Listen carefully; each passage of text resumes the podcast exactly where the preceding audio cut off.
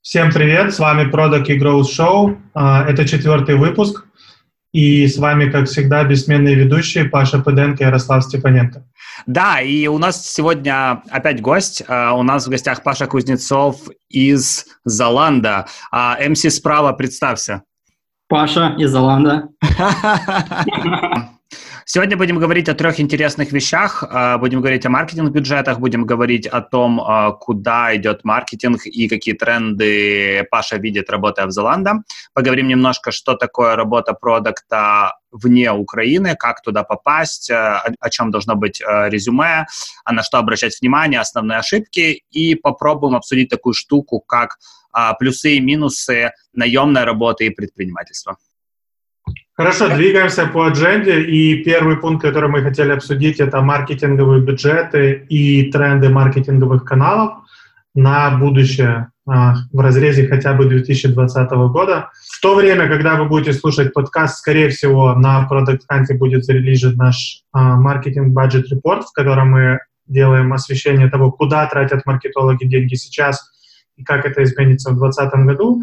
Но тем временем с Пашей мы обсудим его мнение, его видение, как это меняется, в какую сторону и почему. Паш, ты как человек, который топит э, за автоматизацию и работаешь в компании, в которой, которая вся про автоматизацию маркетинга, скажи, как ты видишь, куда это вообще все двигается? Куда, как ты считаешь, компании будут больше вкладывать в следующем году с точки зрения маркетинга?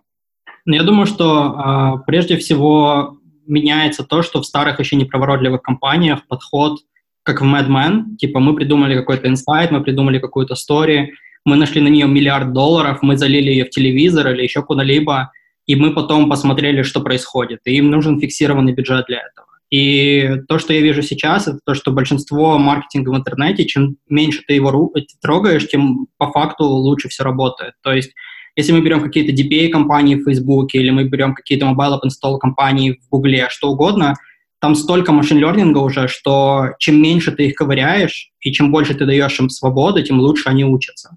Тут уже начинаются вопросы с того, что, например, для Золанда мы, мы стараемся шерить как можно меньше данных, и мы готовы пожертвовать данными ради того, чтобы меньше информации отдать посредникам.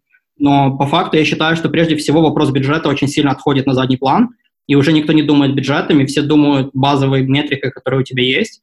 То есть для кого-то это просто CPA, для кого-то это CPI, и он отсчитывает от CPI уже там подписку в своем приложении, к примеру. У нас все намного серьезнее, потому что а, у нас есть возвраты, у нас есть потери, у нас есть маржа, и у нас есть marketplace и так далее. И мы как бы получаем данные из канала, но мы а, этим данным не до конца верим. Мы их пересчитываем на основе а, того, сколько из этих вещей вернули, сколько вещей, не знаю, мы смогли продать и так далее – и как только мы видим, что ROI выше, чем условный тот же spend, мы можем spendить unlimited. И с компаниями, которыми я общаюсь а, тесно сейчас в Берлине, в основном у них вопрос бюджета не стоит. У них стоит вопрос того, что как только ты начинаешь спендить очень много, качество твоего трафа падает, и ты не можешь просто спендить миллиард в день. То есть тебе компания не запрещает, но это будет просто не работать. Поэтому Тут такой идет баланс, что ты тратишь сколько можешь, пока у тебя не начинают ухудшаться метрики, потом ты идешь поправляешь, и ты пытаешься тратить еще больше, ну и так далее. Поэтому те же тренды, которые я вижу, это Facebook запустил lowest cost, без беда и без кепа вообще, то есть просто lowest cost мы сами разберемся. Они собираются снять спенд на AdSet, то есть ты не можешь тратить э, бюджет на AdSet, ты ставишь его на campaign level, и уже Facebook распределяет, куда тратить деньги. Все ведет к тому, что э, по факту компании должны начать понимать и главную метрику в маркетинге.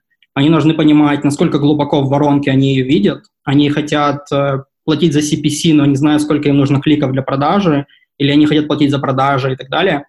И потом тратить как можно больше, а если, если у тебя работает эта юнит-экономика. Но это про большие компании, конечно. Это про компании типа Zalando и Adidas и так далее. Если мы берем маленькие компании, они не могут гарантировать, что их маркетолог может тратить бесконечно, Поэтому я думаю, что в подходе маленьких и средних компаний работает не бюджет, а реинвестирование. То есть то, что я вижу, например, стартапы, которые сейчас э, со мной тесно общаются, они, у них работает такой фанал, что ты за 7 дней должен заработать и залить назад. У тебя нет бюджета на месяц, у тебя есть условно денег на 3 дня, и ты должен быстро их оттуда достать и снова заряжать наверх. Такое видение. Короче, никаких трайлов по месяцу, да? Да. Скажи, а почему такая разница в сегментации по размеру компании? Потому что э, для больших компаний у них, у них очень большие, у них много денег просто лежит на счету, и у них работают кредитные линии везде. То есть, например, наш спенд в Фейсбуке, наш спенд на телевидении и так дальше, это не настоящие деньги, это просто кредитная линия. То есть мы тратим виртуальные деньги, и потом мы продаем физические настоящие вещи, мы на этом зарабатываем, и мы возвращаем Facebook деньги через месяц условно. И это классно работает, но большие каналы разрешают это делать только большим спендерам, только компаниям, которые стабильно работают и много зарабатывают. Для маленьких и средних компаний им нужны деньги наперед, да, им нужны деньги в начале. Компании быстро поняли, что если ты запланировал себе денег на один месяц, ты их все потратил, а у тебя с каждым днем их становится все меньше, но по факту где-то в другом месте их же становится больше. Ты же продаешь подписки, ты продаешь одежду, ты продаешь что угодно. И зачем тебе терять market share, зачем тебе терять адриколы, что угодно, если ты можешь сразу их оттуда доставать и заряжать наверх снова. Поэтому я думаю, что кредитная линия и вообще формат того, как компании оплачивают за рекламу, именно отличает компании, которые могут тратить unlimited и позиционировать себя как ROI-based, и компании, которые позиционируют себя budget-based. Клево. А, то, что мы, кстати, увидели у себя в репорте, о котором я говорил в начале, что а, как раз компании, которые мы опрашивали, они в целом на performance-маркетинг скорее стали тратить, не то чтобы стали, планируют тратить меньше. Mm-hmm. А, как, как ты считаешь, то есть из того, что ты видишь, это скорее наши данные погрешность выборки или в целом бюджет из performance а куда-то уходит? Я думаю, что performance сам по себе просто становится дороже, и там закрывается очень много лазеек, и вообще performance, по моим ощущениям, становится каналом для богатых. Если у тебя много денег, это то, что я, например, увидел в Zalando, сравнивая то, что я видел раньше в Riddle, к примеру, когда я работал или где угодно, ты чем больше ты тратишь, тем лучше у тебя смотрятся данные. То есть, если тебе не страшно терять по 30 тысяч в сутки на какой-то конкретной компании, через 7 дней она достаточно научится, она достаточно разогреется, чтобы давать тебе невероятно дешевое CPI или там CPA. Но для этого тебе нужно сжечь 300 тысяч и, и терпение. И компании... И железные яйца, я бы так сказал. Да, да. Это одна из причин, кстати, почему я такой большой адепт автоматизации, потому что любые вещи, не знаю, от, от продуктовых метрик до маркетинг-метрик, им нужно время, чтобы разогреться. Ты не можешь принимать слишком поспешные решения. И то, что я видел в компаниях, это приходит маркетолог в компанию, ему говорят, вот тебе 10 тысяч, и он начинает их тратить, и в первый день у него еще ничего не научилось, ничего не разогрелось, и у него там очень дорогие инсталлы, там по 3000 долларов за инсталл условно. И он смотрит следующий день, они все еще дорогие, третий день дорогие, и он съел пол бюджета, у него ничего не происходит, очень дорого, и вместо того, чтобы держать терпение и ждать, начинается, блин, плохой баннер, или, блин, не тот таргетинг. Ты все останавливаешь, не даешь ему доучиться, и начинаешь все сначала, и теряешь в сумме все деньги. Надо было дождаться до пятого-седьмого дня, и оно бы все выровнялось и окупилось. И вот почему я хочу убрать human factor из этого, потому что люди умеют переживать, машина не умеет переживать. Она знает, что, окей, у меня на это есть две недели, я не буду ничего с этим делать. Вот. По каналам uh, performance становится каналом для богатых и для тех, кто готов долго ждать. А, также performance классный канал, когда у тебя есть market fit. Ты знаешь, что у тебя просто классный продукт, он хорошо работает, и тебе нужно сожрать всю страну. Вот если тебе вся страна, все женщины подходят, ты можешь запускать performance. Другие каналы, на которые я бы хорошо поставил, это... Э, ну, я всегда был фанатом рефералки, но если взять рефералку, я вижу, что она меняется в loyalty, то есть компании стараются меньше давать monetary rewards и больше non-monetary rewards. То есть это какой-то закрытый клуб, комьюнити, фича внутри продукта – но не просто деньги, потому что очень много фрода, и фрод, фрод prevention очень дорогой по факту. Тебе приходится или строить его in-house, это дорого, или покупать продукты, это тоже дорого. Инфлюенсер-маркетинг, с которым я работал, тоже классный канал, но он себя очень сильно сжег а, девочками, которые а, фоткают шампуни возле головы. И я думаю, что то, что происходит с инфлюенсер-маркетингом, это то, что очень долго его было сложно анализировать, потому что реально мало информации достанешь из поста, очень легко накручивать данные и так далее. И он всегда был такой типа про бренд. И маркетинг проэволюционировал, и сейчас почти никто не обсуждает вопрос бренд. Да? Есть все равно формат того, что он должен как-то окупаться, этот бренд, и что это какая-то виртуальная метрика, этот бренд. И поэтому сейчас мне кажется, что инфлюенсер-маркетинг меняется в комьюнити. То есть э, вместо того, чтобы платить кому-то за любовь, ты действительно стараешься найти тот, кто теоретически может в твой бренд или продукт влюбиться, и строишь вокруг этого. То есть я бы сказал, что туда деньги перельются, и они переливаются с верхушки, то есть Nike туда переливается, сдавая Nike Running Club, к примеру, это уже затраты, но они не прямые. Ты не льешь в телевизор, ты льешь в комьюнити и в его оболочку. А, и потом подтянутся более средние и маленькие бренды, то есть даже маленький бренд сможет использовать какой-то продукт, чтобы создать себе классное комьюнити, к примеру. А, куда еще переливается? Они крепко закрепились в телевизоре, мне кажется, и они перельются с радио в подкасты. То есть в ближайшее время как бы бум подкастов. Подкасты появились в Spotify, они появились почти везде. Люди явно тратят больше времени на это и монетизация подкастов скоро начнется, и многие деньги из радио перельются в подкасты. Вот я вижу какие-то такие вещи. А что у вас, что вы видели в репорте? Ну, некоторые вещи очень сильно совпадают с тем, что ты рассказываешь про а, размер компании. Прям, прям вот очень сильно. Да, я, я не хочу сейчас э, просто повторять то, что ты рассказал, но э, очень сильно резонирует с тем, что ты говоришь. И что мы увидели еще, то, что очень многие думают такой категории, как процент – маркетинговый бюджет как процент от ревени. Да, то есть многие определяют, сколько денег они готовы тратить. И тут вот как раз очень интересно, если разрезать по э, размерам компании, получается, чем больше компания, тем меньше у нее процент от ревени. Там, например, mm-hmm. если плюс, то там всего лишь 7% тратит. Если это 1-20 человек, то там за 25% доходит. Ну, это а, такая штука. И прикольно по индустриям, например, у FMCG очень мало, да, это составляет, а вот у ритейл, например, аж mm-hmm. 35%. То есть да. треть, треть заработанных денег реинвестируется в маркетинг. Очень сильно отличаются а, два IT-сегмента. IT Product-Based Company и IT Outsourcing Company. Вот у них тоже супер большой разрез. Аутсорсинг компания всего лишь 9%, 10% реинвестирует в маркетинг, а mm. продуктовые целых 30% перезаливают. Ну, что тоже, в принципе, как бы объяснимо, да, там и размер yeah. компании другой, и подход, в принципе, к маркетингу и к получению клиентов очень-очень сильно разнится. Мне понравилось э, резюме «Перформанс для богатых», и э, не нужно платить за любовь, нужно искать тех, кто влюбится в твой бренд. Две штуки, с которыми слушатели, с которыми я бы рекомендовал слушателями возвращаться на работу при построении бюджета. Да, да. А, мне еще кажется, что в продуктовые много льют, потому что очень легко черниться сейчас. Например, со стороны e-commerce, то, что я вижу, что у нас есть рынки, на которых у нас awareness, как у Coca-Cola. Например, Золанда знают в Германии так же, как и Coca-Cola.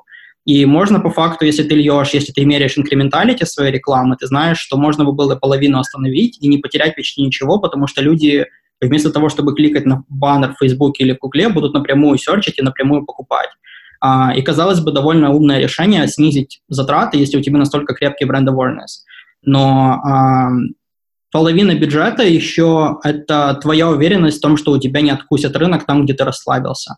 А, такая немного глубокая тема, еще можно ее долго ковырять. Я не думаю, что это тема прям для этого подкаста, но знаешь... Давай ковырнем, на самом деле, немного. Ты так ее затронул. Ну, давай. А, в общем, я думаю, что раньше а, люди были более привязаны к каким-то вещам, у них было больше лояльности к тому, что они стирают тайдом. И один раз убедив их в том, что тайд работает, можно было немного останавливаться. Сейчас такой формат, что с того же сетапа, над которым вы работали, мне зачернусь в один клик. И а, из-за того, что я очень легко зачернюсь, если вы просто остановитесь и начнете снижать, потому что, не знаю, вам кажется, что продукт уже достаточно хорош, а черн быстро испортит всю юнит-экономику, да, и, соответственно, нужно доливать постоянно сверху. Это одна вещь. И вторая, что помимо рича мы должны вкладывать в... Одна из интересных вещей, к примеру, о которых я а, пару лет назад подумал, что ты как продукт ты оцениваешь свой продукт немного biased, потому что ты знаешь все его фичи и все use cases, или почти все, которые ты придумал. Но я читал вашу статью, кстати, про User Experience Research, про чувака из Uber, который был в Индии. И там была интересная вот эта история про, де, про женщину, которая Ютубом пользуется, чтобы музыку свою слушать. Да? А, то есть для нее value Ютуба — это пять песен. Это не то, что там можно стримить, не то, что там можно искать и так далее. И очень классная вещь, которая я многим советую, это запускать ретаргетинг на фичи, которые люди еще не задискаверили. А, то есть ты тратишь очень немножко денег, и ты просто стараешься сделать классные YouTube приролы или классные там статьи об этом, и пока человек идет по фанелу использования продуктов, ты стараешься сделать так, чтобы он знал все возможные сценарии, все возможные фичи, и тогда очень хорошо понижается черн, потому что даже если ты ими не пользуешься, ты держишь в голове, что однажды, возможно, ты ими будешь пользоваться. И, например, А, если я покупаю что-то на hotels.com, я легко могу свичнуться на Booking завтра. Но если на Hotels есть что-то, чего нет на Booking, даже факт того, что я об этом знаю, будет мешать мне, будет сложнее мне будет, в общем, свичнуться. Полностью вообще согласен. Мне кажется, вообще, э, во-первых, массовый переход э, в дистрибуцию через subscription – а он создает некую, некую усталость у людей от того, что они платят постоянно за кучу продуктов, постоянное ощущение какого-то давления на твою кредитную карту, ты считаешь бюджет подписок на год, это то, что мы увидели а, в результате пользовательских интервью, которые мы с Яриком делали.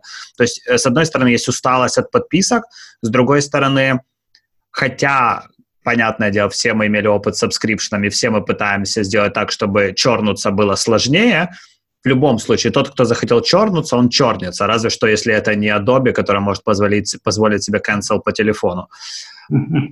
Поэтому я уверен, что нельзя мыслить о подписочных, ну, давай так, о технологических продуктах, продуктах, которые строят дистрибуцию по подписке в тех же категориях с точки зрения бренда Вердеса, что и о Тайде условном, и о порошке, но по да. факту все это так или иначе переходит в commodity, да, просто порошок, просто сахар, просто сервис, который позволяет отправлять письма. И конкуренция так или иначе, она будет двигаться в сторону стоимости. И если ты как маркетолог можешь найти какой-то эмоциональный триггер, который твою аудиторию будет держать, то это очень хорошо для твоего работодателя. Да, привет. Слушай, а расскажи, пожалуйста, а по поводу Золанда. Ты когда туда переходил, это было твое такое осознанное решение? Ты хотел именно к ним, или ты хотел в Германию, или ты хотел уехать из Украины? Как это вообще произошло? Не хотел уезжать из Украины, не хотел в Германию, не хотел в Золанда. Тогда я не понял. Расскажи историю. Короче, эта история немного запутанная. Смотри, какая ситуация. А, во-первых, у меня был стартап, и Золанда, когда мне было 16 еще, и Золанда была еще не очень большой компанией, они были одним из первых компаний, которые заинтересовались нашим продуктом, чтобы его использовать. Так мы познакомились с ними. Но с того времени мы связь не поддерживали, и Zalando росло невероятным а, образом. Для тех, кто особо не знает, что это за компания, это самый большой fashion e-commerce в Европе, revenue 6 миллиардов и 15 тысяч человек, и рост в среднем 25-40% в год до сих пор, за 10 лет. Э, первые, первые, первые несколько лет, когда мы как раз познакомились, это было типа 15 миллионов revenue, 100, миллиард, 3, вот так они росли. Мне всегда не нравились в плане того, как они растут, и продукт был клевый, но из-за того, что Zalando не доставляет вещи в страны, где у них нет warehouses, их не так хорошо знают, как, например, Asos. То есть там, где Zalando имеет warehouse и маркетинг, все сразу отлично знают о нем, но тот факт, что, например, они не доставляют в Украину, но отлично доставляют в Польшу, они совершенно ни копейки не потратят на бренд awareness в Украине. Просто все очень чит, четко разделяется на страны, где мы хорошо перформим. Вот. И, в общем, э, идея была в том, что я не, пару лет назад понял, что так как у меня нет образования, меня выгнали со школы, а мне нужно позиционировать себя как продукт, если я хочу выделяться из толпы, короче. Если я хочу получить визу в Америку, чем я занимался и так далее.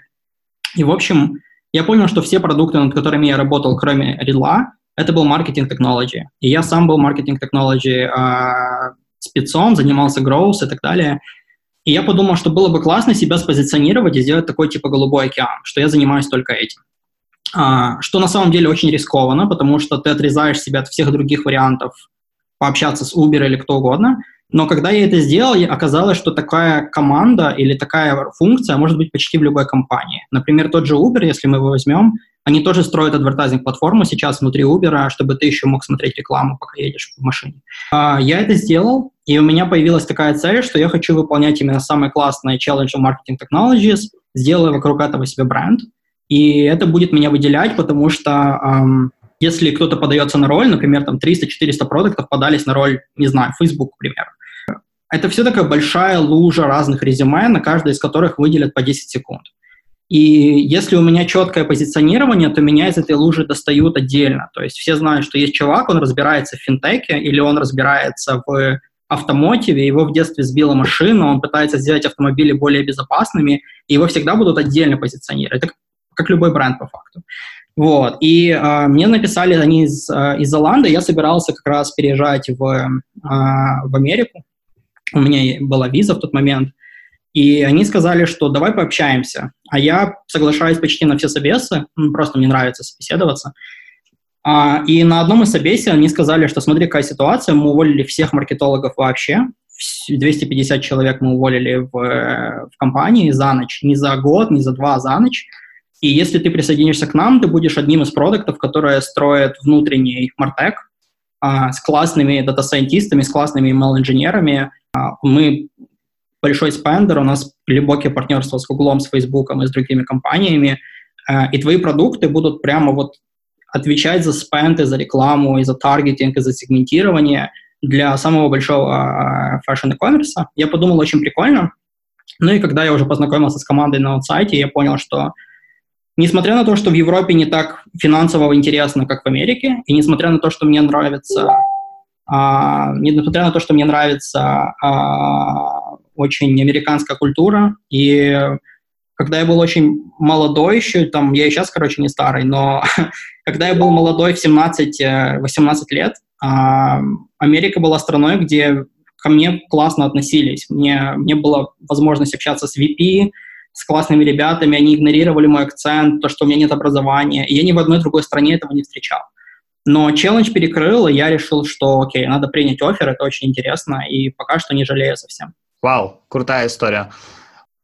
Я даже, честно говоря, замешкался, ты так уверенно об этом рассказал, но про позиционирование я полностью с тобой согласен, потому что когда мы с Яриком сделали Growth Marketing Stage первую, а в какой-то момент э, ко мне в LinkedIn начали ломиться ну, я не могу сказать много, но в пропорциональном, э, в пропорции много рекрутеров, э, которые искали growth product менеджера, growth лида, growth whatever.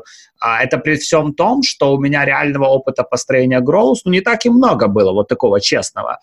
И да. я полностью с тобой согласен, что вот такие позиции, которые там generic product manager, мне кажется, в них очень сложно соревноваться, когда ты идешь на собеседование в какую-то большую компанию, условный Google, Facebook и так далее и тому подобное. Но если ты находишь вот эту нишу, а, неважно, ты там нашел свою нишу в марктеке, да, а mm-hmm. у меня есть какой-то позитивный опыт э, с growth, э, как как, э, скажем так, лид-магнитом, да, назовем mm-hmm. это так, то ты гораздо более интересным становишься в, лицах, в, в, в, в глазах рекрутера. Тебя, на тебя смотрят не просто, как, как ты сказал, на резюме за 10 секунд, а mm-hmm. на тебя смотрят как на некую единицу, которая по их мнению, может принести value гораздо быстрее, чем generic PM с резюме, там, неважно, в любом enterprise.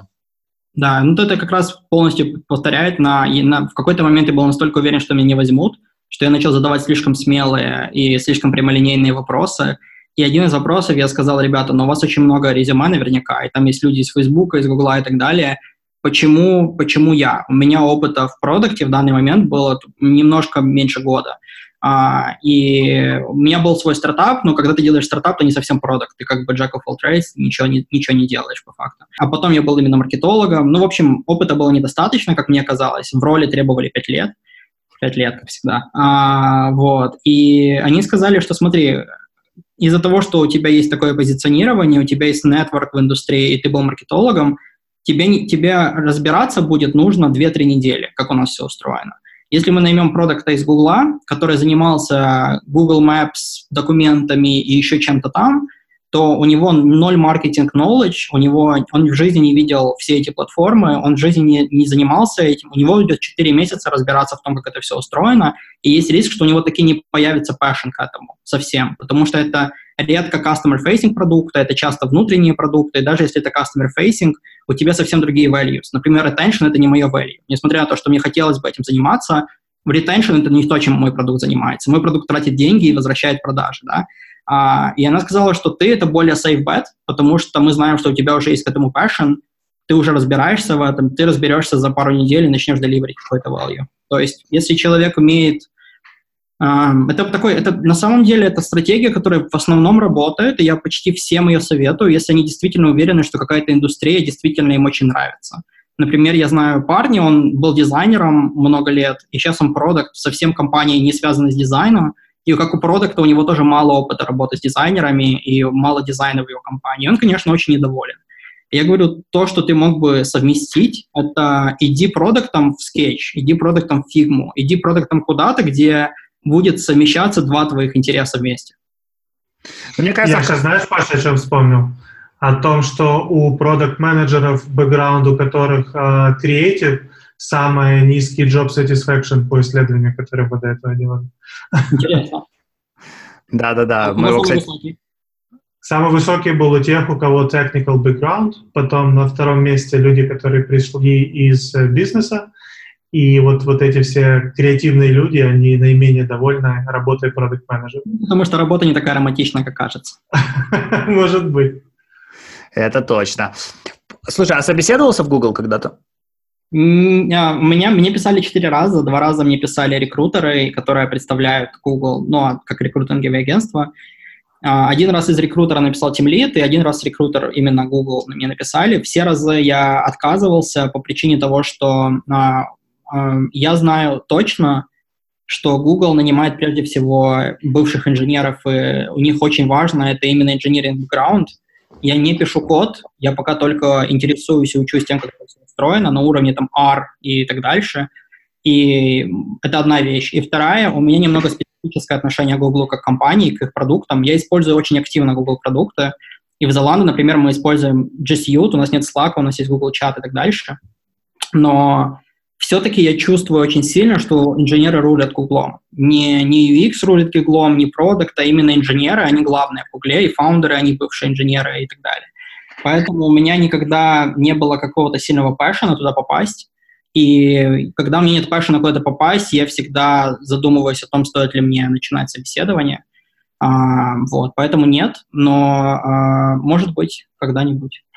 Слушай, это такая интересная тема про страсть э, к месту, потенциальному месту работы, потому что это то, что я прочувствовал, когда ушел из МакПо.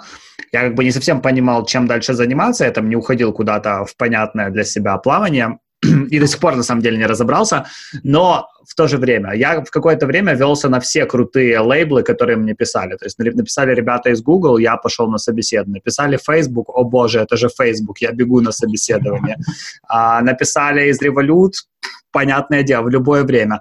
И что я понял, что вот это ощущение страсти к продукту, оно реально делает настроение собеседования. То есть ты можешь сколько угодно продавать себе до собеседования, что ты любишь, ты хочешь работать в этой компании, ты действительно хотел бы заниматься их продуктами, но как только ты стыкаешься лицом к лицу с чуваком, который условно три года последний пилит Google Maps, ладно, не Google Maps, а давай так, поле поиска в Google Maps, ты сразу чувствуешь, как пахнет выгорание, и ты начинаешь очень четко для себя взвешивать, а действительно ты ли ты хочешь этого. Да, да, да, я согласен. И еще, еще такая опасность может быть, что у тебя есть настоящий passion к какому-то продукту, например, там Squarespace, а чувак, который тебя будет собеседовать, он ненавидит Squarespace. Все, такое иногда бывает, и у вас будет не просто собеседование, где ты доказываешь, что тебя нужно нанять, а тебе придется доказывать, что у тебя настоящий, а не наигранный passion. Вот у меня такое бывало с несколькими продуктами, что я попадал на человека, который, я чувствую, компанию свою не очень любит, там, не знаю, получает зарплату, ищет работу на стороне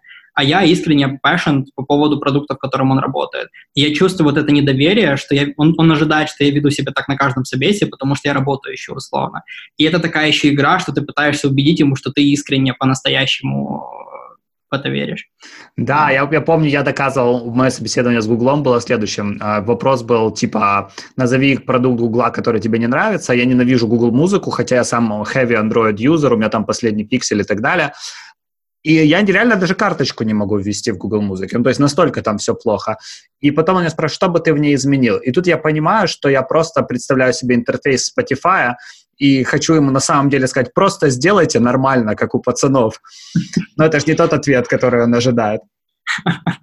А что ты ответил? Слушай, но я на самом деле начал все такие стандартные PM-овские вопросы задавать. То есть, окей, хорошо, кто аудитория Google Music, как они юзают, э, что это вообще за рынок, как этот рынок отличается от сегмента Spotify, как этот рынок отличается от сегмента Apple Music, на mm-hmm. что делается ставка а, какие метрики у этого продукта есть сейчас. И самое смешное, что на все эти вопросы чувак мне отвечал, я не знаю, придумай сам, я не знаю, придумай сам. И ты в какой-то момент начинаешь, запу- начинаешь запутываться в своих ассампшенах, то есть да, ты уже не да. помнишь, что ты реально предположил, потому что у тебя mm-hmm. нет никаких данных, чтобы от этого да, отталкиваться. Да, да, да. Ну, в общем, это на самом деле абсолютно было ужасное собеседование, и это самое смешное, что я первый раз я его проспал. Я перепутал время, я реально проспал. Я встаю, о, смотрю, мне звонили из Mountain View. А какое у тебя самое-самое дикое собеседование было? Дикая? Ой, ну у меня прям дикого не было. Ну, вообще, в Золанда было довольно интенсивно, я бы сказал, не дикая, но у меня было 8 интервью на сайте, 4 видеозвонка, скрининг, там было очень интенсивно. Не было домашних заданий никаких, но так было тяжело. И в Zalando есть, э, они используют продукт-комитет. Я не знаю, знаешь ли ты, как работает продукт-комитет. Это то, что Google придумал. Это то, что э, тебя собеседуют люди, которые не будут с тобой работать. То есть частично с тобой тебя собеседуют люди, которые будут с тобой работать, пара людей. Все остальные — это люди, у которых нет никакой мотивации тебя не нанять, и нет никакой мотивации тебя нанять. И мне попались head, head of product. Три, три разных человека head of product меня собеседовали. Это было и, и волнительно, и тяжело, но, с другой стороны, то, что отличает, например, СНГ от Европы и Америки, что чем больше ты хайт, тем больше ты нормальный чувак. А, поэтому а, то, что звучит как стрессфул, ты смотришь на его, не знаю, 18 лет опыта, заканчивается тем, что это самые приятные разговоры по факту. И, ну, ты, частично ты, он тебе дает ощущение, что это приятно. Ты не знаешь, что он тебе думает. Но, по крайней мере, тебе легко с ним болтать, ты не чувствуешь себя напряженным. А, что, например, в СНГ, наоборот, если это head, то он делает всем видом ощущение, что... Что он важный держи, держи планку, пожалуйста, и помни свое место. А, я думаю, у меня было несколько интересных историй. Одна история у меня была, um, мне написал инвестор компании Series A, инвестор в LinkedIn, и uh, он мне там клево запичил, он объяснил про компанию, это тоже был Мартек, и я посмотрел, у него классный большой венчурный фонд в Нью-Йорке, почти миллиардный фонд, но раньше он имел, он был HR много лет, а потом продал какой-то HR-софт и он типа pure рекрутинг HR experience у него, и он мне позвонил прямо в Украину по телефону, запичил мне идею, и вот у меня был интересный процесс, потому что он мне за полчаса до собеса, это у меня какой-то там ночь в Украине, утро в Нью-Йорке, он мне звонит на телефон, говорит, ты готов, все нормально, давай я тебе расскажу, как все надо говорить, давай я тебе подготовлю. Потом через полчаса после собеса он звонит снова, говорит, слушай, как тебе команда, все ли понравились, и пытаюсь достать SEO. А кома- компания — это уже почти 700 людей, большой revenue, это не какой-то стартап, знаешь.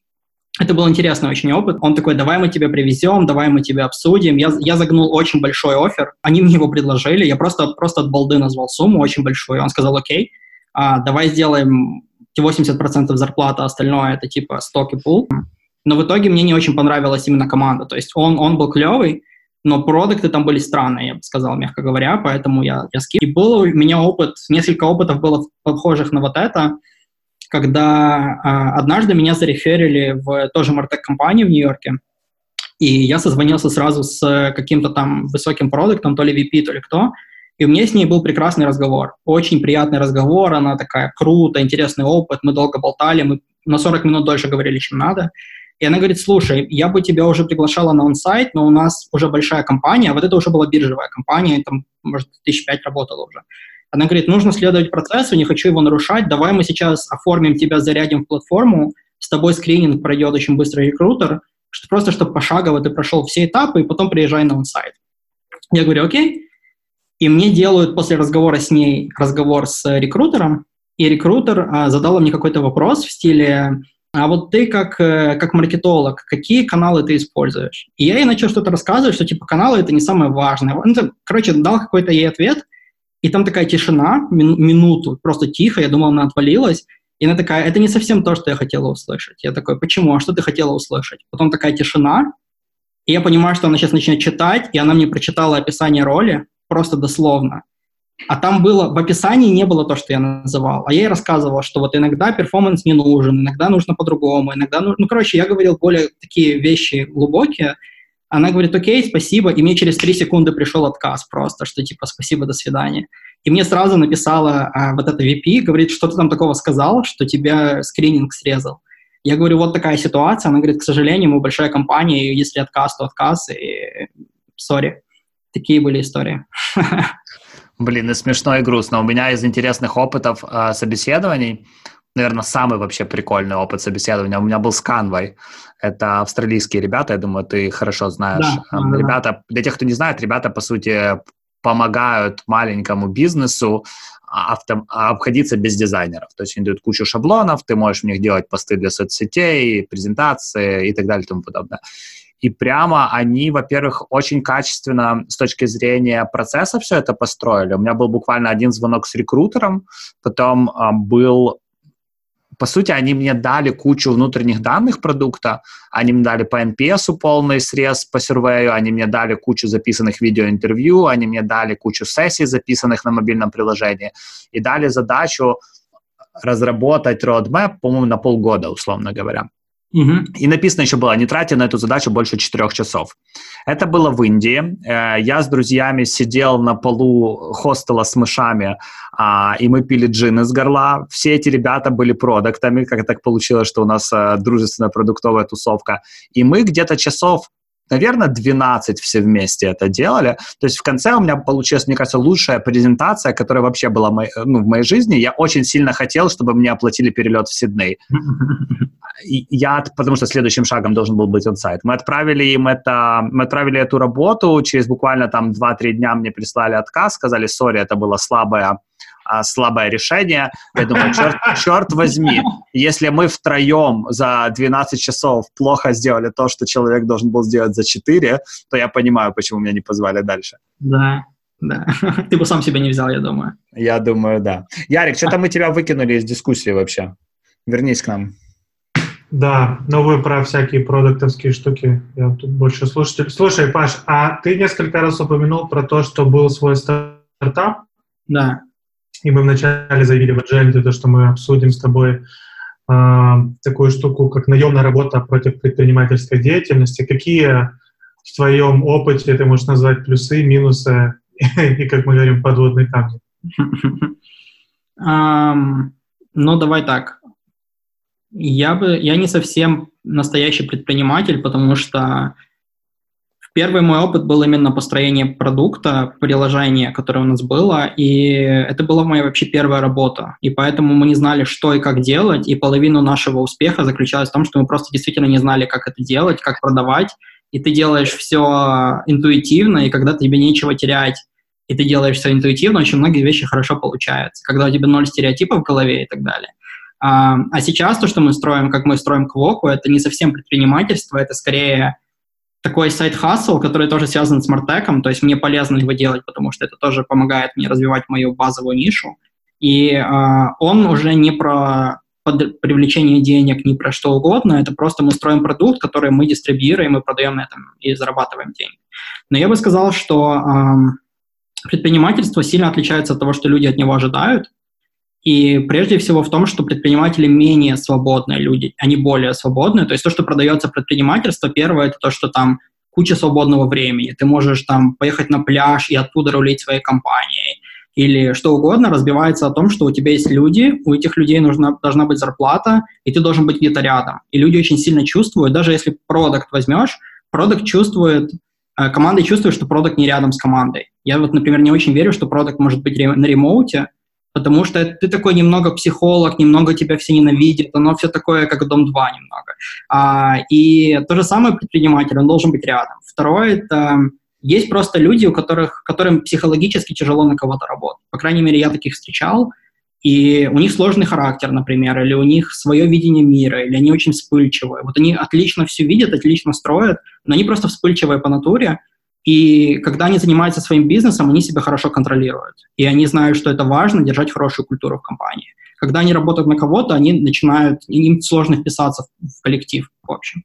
И э, главное, наверное, чему ты учишься в предпринимательстве, это тому, что ты понимаешь, как работает бизнес, э, ты понимаешь, насколько важно зарабатывать деньги, ты понимаешь, насколько это все сложно, и когда ты становишься наемным сотрудником, ты это начинаешь больше ценить. Ты понимаешь, что а, компания, которой ты сейчас сделаешь ошибку, она за это заплатит. Какой-то фаундер не спал из-за этого. Если ты сейчас устал, но скажешь «я заболел», то лучше, лучше подумай о том, это ты ленишься, или ты действительно устал, или скажи правду. То есть какие-то вещи, когда ты посмотрел с той стороны, ты начинаешь больше ценить компанию, которая тебя наняла.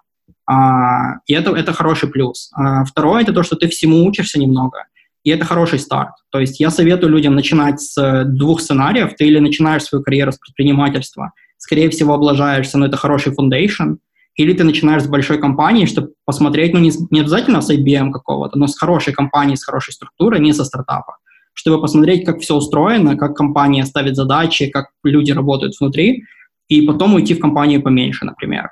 Поэтому а, я бы сказал, что предпринимательство — это вообще половина моего, наверное, core.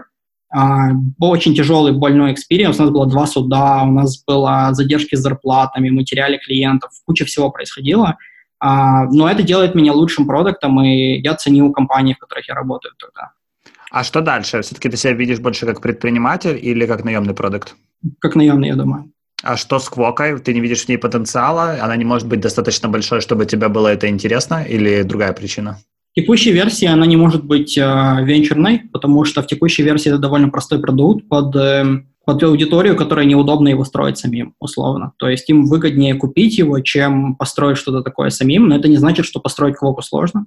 А, соответственно, нам это выгодно тем, что у нас четкое понимание, кому это можно продавать, и у нас четкое понимание, куда двигать продукт. Если мы хотим превратить его в вечную, вечерную историю, тогда нам нужно очень сильно развернуть revenue. Для этого нам нужно перейти... У нас сейчас продукт находится в мертвой зоне, это цена в районе 100 долларов за месяц.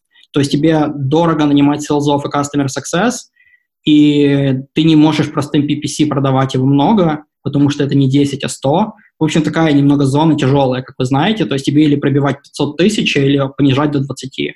А, вот. И если пробивать 500 тысяч, это должен быть условный, более enterprise продукт, не, не обязательно для корпорации, но более сложный функционал. А, и здесь нужно full-time полностью в это вкладываться. Если понижать вниз, тогда не работает юнит-экономика, потому что тебе невыгодно привлекать клиентов.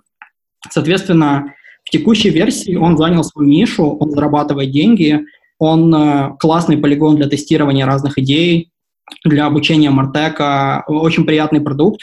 Вообще ROI, сколько мы в него вкладываем и сколько мы получаем, несоизмеримо. То есть мы первую версию продукта собрали буквально из, из реального говна, а, и он стал Product of the Day номер два на Product Hunt. И у нас было 1500 компаний, за которые зарегистрировались. Второй раз еще 1500 компаний. Code Academy нам написал, Gusto написали, там очень крупные компании начали нам писать мы рушились каждый день. Мы сейчас стали партнером HubSpot, мы стали партнером э, Customer.io. Э, мы почти, ну как бы, не, не скажу, что мы ничего не делаем, это будет нечестно сказать, что мы ничего для этого не делаем, но просто этот бренд, это продукт, который очень приятно воспринимает рынок. То есть, когда мы поняли нашу аудиторию, хороший фит, ты делаешь небольшие изменения, люди это обожают, они начинают это покупать, компании тебе звонят и так далее – и все-таки видение, по крайней мере, мое, и видение, наверное, Руслана и, и нашего CTO, э, Леша, в том, что мы все-таки видим больше себя в карьере, чем в данный момент в построении своей компании. Слушай, ты совсем недавно постил на Фейсбуке э, предложение поревьювить LinkedIn профайлы людей, подготовить их к собеседованиям. Расскажи, кто тебе написал и какие тенденции ты увидел? Я решил это сделать по паре причин. Первое, мне нравится собеседоваться. Второе, мне нравится собеседовать людей. А, и мне всегда было интересно особенности моим друзьям, вытягивать им сложные кейсы. Например, они никогда не были продуктами, говорят, Паша, хочу быть продуктом, и я любил высасывать и так вылизывать им интервью, чтобы получалось, например, выбивать им собеседование. Мне просто нравился результат, а, лепить из пластилина вот такие кейсы. И э, я недавно, мне пришла в голову одна идея, по факту собеседование, будем честными, собеседование имеет очень мало общего с твоими настоящими скиллами. Есть люди, которые отлично себя продают, но очень мало знают, и люди, которые отличные инженеры или отличные продукты, но совершенно не умеют ее продавать. И это большая проблема и для компаний, и для людей. И мне пришла в голову идея, которую я решил провалидировать. Я решил провалидировать идею, что будет, если я буду матчить людей, которые хотят замокать свои интервью. То есть я беру тебя, я беру человека, который хочет стать продуктом, и ты делаешь собеседование для этого человека а, как настоящее. Соответственно, он не рискует никакими компаниями, и он, ты можешь дать ему фидбэк, и он может потренироваться, как спортзал для собеседования, в общем. И я решил протестировать эту идею вначале на себе, то есть решил сам дать эту услугу людям, просто чтобы посмотреть, какая будет реакция и что будет. Ну, что я вижу? Мне написало 103 человека, а, я отобрал из них 25. Прежде всего, что я предлагаю? Я предлагаю, что я посмотрю ревью, а, я посмотрю CV, я посмотрю LinkedIn, и мы сделаем несколько раундов собеседований. Первое — это будет скрининг по аудио, и потом будет видео behavioral и видео hard skills, как настоящее собеседование. Прежде всего, у людей ужасные CV, очень плохие, очень много ошибок. Я не нашел ни одного хорошего CV из всех, которые мне отправили, несмотря на то, что мне писали всякие head of product и так далее. Люди путают accomplishment и responsibilities постоянно. То есть вместо того, чтобы написать, что ты достиг компании, ты пишешь я растил, я отвечал, я собирал команду, и ты думаешь, ты собирал команду и что, провалил или получилось? Ты растил и вырастил или не вырастил? Люди в резюме регулярно пишут, а, за что они отвечали, но ничто не смогли достичь. Люди очень легко врут в комплишментах. То есть они пишут какую-то цифру, ты эту цифру пересчитываешь в нормальный, нормальный номер, ты его где-то в, в собеседовании спрашиваешь, люди на этом ловятся, они такие, это было тысяча юзеров. Ты говоришь, окей, ну у тебя здесь написано 7%, ты сказал, у вас было миллион юзеров, откуда у тебя тысяча? Резюме это очень плохо, это, это прям очень большая проблема, мне кажется. Второе, люди разделились в три группы у меня. Первая группа — это те, кто уже работают давно продуктами, они не ищут работу, но они а, из-за того, что у них очень высокие роли, их всегда хантили, и они давно не проходили собеседование и они хотят посмотреть, остался ли у них порох, условно. Вторая группа — это люди, которые хотят переехать из страны или они хотят компанию получше. А, и они в основном отозвались, потому что у меня есть опыт с большой компанией за границей. Они говорят, расскажи мне о том, в чем разница собеседоваться в Украине, в России или, например, в Германии, в Америке. И третья группа людей — это те, кто свичатся в продукта из дизайна или из маркетинга. Вот, у меня три равноценных группы получилось, я сейчас каждую из этих групп анализирую. Я бы сказал, что люди очень мало внимания уделяют тому, как они о себе рассказывают. Они очень мало внимания уделяют тому, когда тебе задают вопрос, расскажи о себе, что там должно быть, насколько быстро оно должно быть, насколько оно должно быть широко. И пока что я не видел ни одного прямо человека, подготовленного к этому, который бы классно все провел, и мне нечего было бы сказать. А у тебя, вы, вы же много сейчас собеседуете вообще, правильно? Ну, по крайней мере, в сетапе вы же собеседовали, набирали большую команду, правильно? Да, мы какое-то нереальное количество людей собеседовали в последние месяцы моей работы. Это было образом жизни у нас. Да, что, вы согласны Кстати, интересно то, что э, вот то, что мне резонирует, ты говоришь, классно, когда человек имел опыт предпринимательский, а потом идет в компанию, потому что он может быть более ответственным, да, смотреть на какие-то вещи совсем по-другому. А, вот это очень insightful для меня, потому что, ну, во всяком случае, очень часто были такие кейсы, когда мы на человека и с каким-то предпринимательским опытом так более скептично смотрим, смотрели, потому что, ну, какие-то свои там недочеты э, видим, какие-то mm-hmm. угрозы по ретеншену сотрудников компании. Mm-hmm. Mm-hmm. Мне кажется, тут скорее э, угроза, которую я часто видел, когда приходилось собеседовать людей с предпринимательским опытом, это то, как то, то чем ты сказал, что они не э, еще недостаточно продакты в, в том понимании хардскиллов, которые ожидаются на этой роли, и в то же время у них есть достаточно много свободолюбия и желания делать вещи так, как они привыкли, чтобы быть уверенным, что они нормально этому научатся. В то же время я согласен с тобой, что человек человеку рознь, но я в, скажем так, я думаю, если меня после там, того опыта предпринимательского, который у меня есть сейчас, а, кто-то захочет нанять на работу, или я решу в какой-то момент а, принять mm-hmm. офер от какой-то компании, то это будет такой челлендж для обоих, потому что человек учится существовать вне системы и строить систему вокруг себя по факту. А mm. когда ты приходишь в компанию, ты должен к этой системе адаптироваться. И тут нужно понять, знаешь, как матрицу в своей голове ломать. То есть или ты приспосабливаешься, или ты принимаешь новое. Это знаешь, как... Вот мне нравится думать о работе в компании как о том, как, как будто ты живешь с родителями. То есть, когда ты предприниматель, ты съехал в общагу КПИ и там вы, вы, выкручиваешься с четырьмя сокамерниками так, как можешь. А когда ты в компании, ты как бы компания тебе готовит, компания тебя кормит, и компания следит за тем, чтобы дело было хорошо, но тебе нужно принять ее правила. Да. Поэтому да. тут нужно понять, насколько тебе, скажем так, что для тебя в этот момент времени важнее. Но я вижу еще третий такой немного сложный setup. Это э, setup. А, это, люди, вот, например, я, а, мы все мне говорили, что я в корпорации не выживу, потому что у меня, я молодой, я не очень люблю всякие полиси соблюдать, и еще у меня был предпринимательский опыт, типа совсем атомная бомба, и если я сейчас попаду в большую корпорацию, я там типа не выдержу совсем. И две вещи, которые я наблюдаю. Первое, компании крупные, хорошие, не такие страшные, потому что ты не чувствуешь 15 тысяч человек, ты чувствуешь свой сквот. Твой сквот — это условно 10 человек, вот это твоя команда. Все остальные, они где-то существуют, но ты их не чувствуешь особо. Ты можешь с ними встретиться на обед, ты можешь с ними как-то между командами работать, но ты все равно остаешься внутри такой небольшой команды, да. А, и а, я, например, компания, меня мой, мой менеджер любит за то, что я люблю вот именно поломать немного, а, что не делают люди, которые работали только в больших компаниях.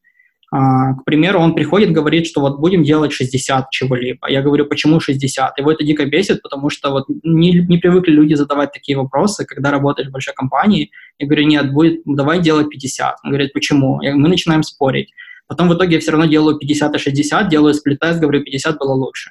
И как бы люди, которые не имели предпринимательского опыта или стартапа опыта, они говорят, ладно, 60 сделал, красиво, все окей. Поэтому я бы сказал, что если ты совсем ненавидишь вот полиси, систему, команду, субординацию, ты не вытерпишь вообще в любой компании. Тебе лучше делать предпринимательство и строить свою, как ты сказал.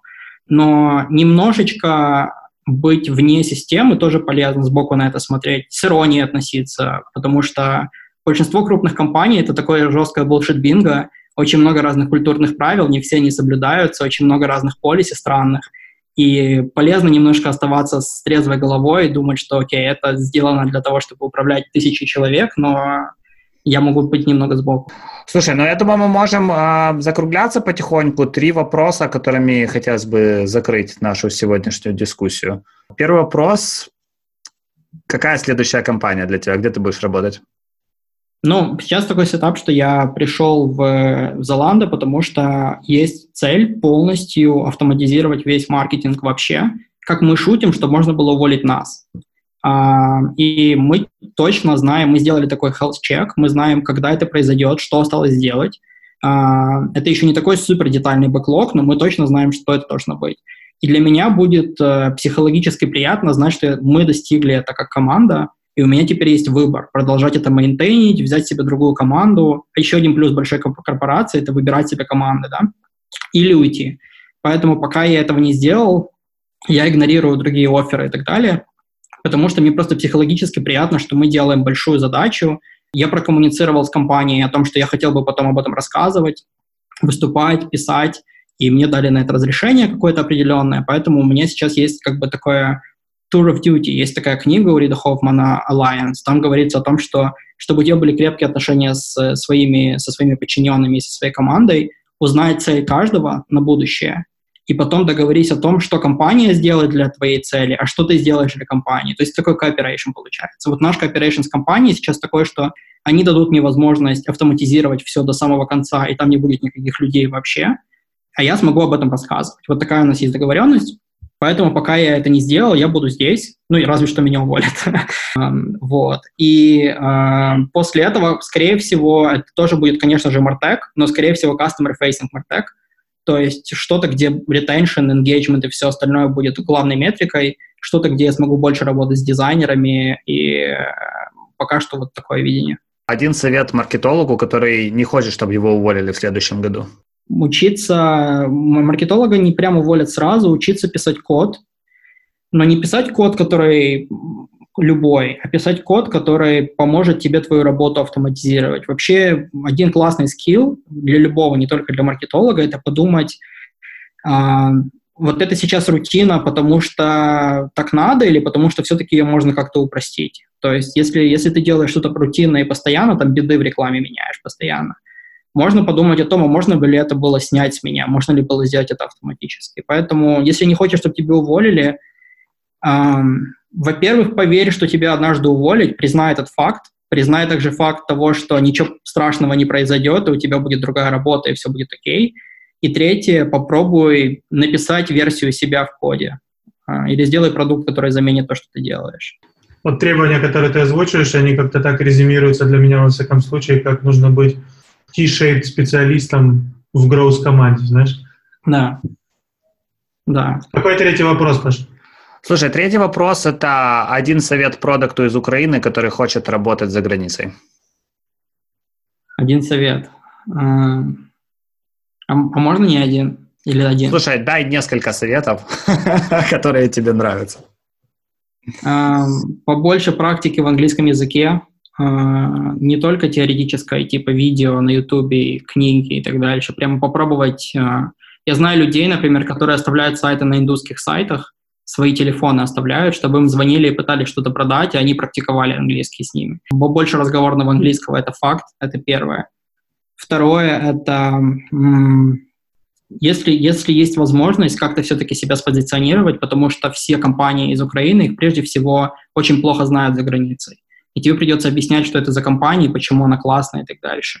И, вместо, и получается, что время, которое ты тратишь, объясняя, что ты крутой, тебе приходится тратить, что комп- объяснять, что компания была крутой. То есть ты ничего о себе не рассказываешь, потому что в этот момент ты доказываешь, что компания, в которой ты работал, это не шарашкина контора. Поэтому если у тебя есть позиционирование, ты говоришь, забейте на эту компанию, вот что я умею, вот что я делал, неважно, где это было.